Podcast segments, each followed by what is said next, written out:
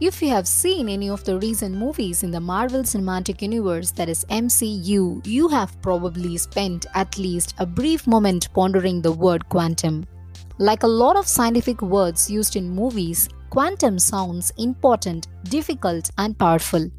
And it gets thrown around a lot to explain difficult plot necessities. As Scott Lang says in Ant Man and the Wasp, do you guys just put the word quantum in front of everything? Well, I just gotta say, we do put the word quantum in front of everything because quantum physics has been around for more than a century.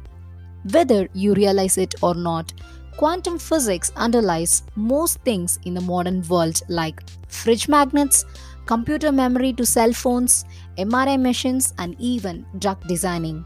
In fact, you can't really separate quantum science from science in general anymore. You may not notice it, and you may not need its difficult math to describe the everyday world.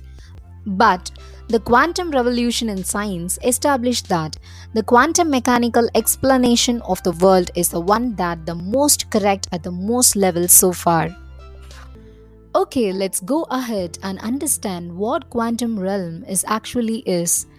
Quantum realm is known as the microverse in Marvel Comics. Originally, it was believed that the microverse was a realm so tiny that it existed in between the atoms that make up the regular universe. Eventually, it turned out that it's actually a universe unto itself. But you can only get there through magic or by shrinking down to a subatomic level. While talking about the quantum realm, we should not forget about Ant Man and the Wasp and Doctor Strange, cause they have been the first to visit the quantum realm in the MCU. In Marvel's Ant Man, a biophysicist, Hank Pym, gives ex-con Scott Lang with a suit that can shrink him down to the size of ant themselves without changing his mass. But how? Let's get the hand waving explanation out of the way. Lang shrinks himself down by bombarding himself with so called Pym particles. These particles are a fabrication, but their application actually makes a lot of sense. Let's start with the atom. In the first half of 20th century, Danish physicist Niels Bohr came to dominate nuclear physics research and his model of atom, though no longer used, but it's still useful in some calculations and is instantly recognizable. Bohr proposed that electrons would only orbit an atom's nucleus at certain energy levels or quantized energy states. That means the actual distance it orbits around the atom's nucleus or the Bohr radius is then dependent on the electron's energy. The Bohr model was one of the foundations of modern quantum mechanics, and we can use it to help to explain Scott shrinking.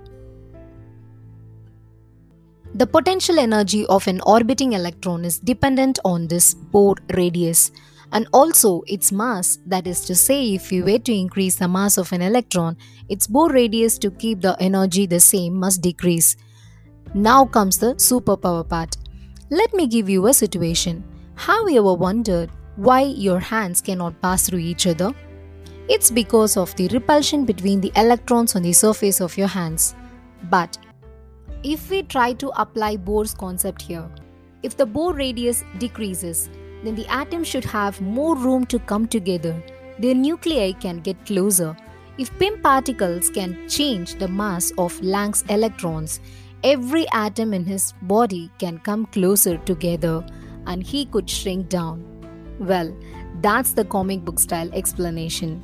But in reality, scientists are conducting experiments that are similar trying to coax electrons into becoming their heavier cousins muons.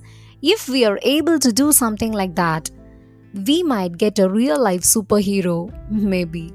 Not only Ant Man, but his suit would also need some special specifications to make shrinking survivable. But any possible breathing or density problems are eclipsed by the fact that Ant Man and his amazing suit might be able to shrink down so small that he can time travel.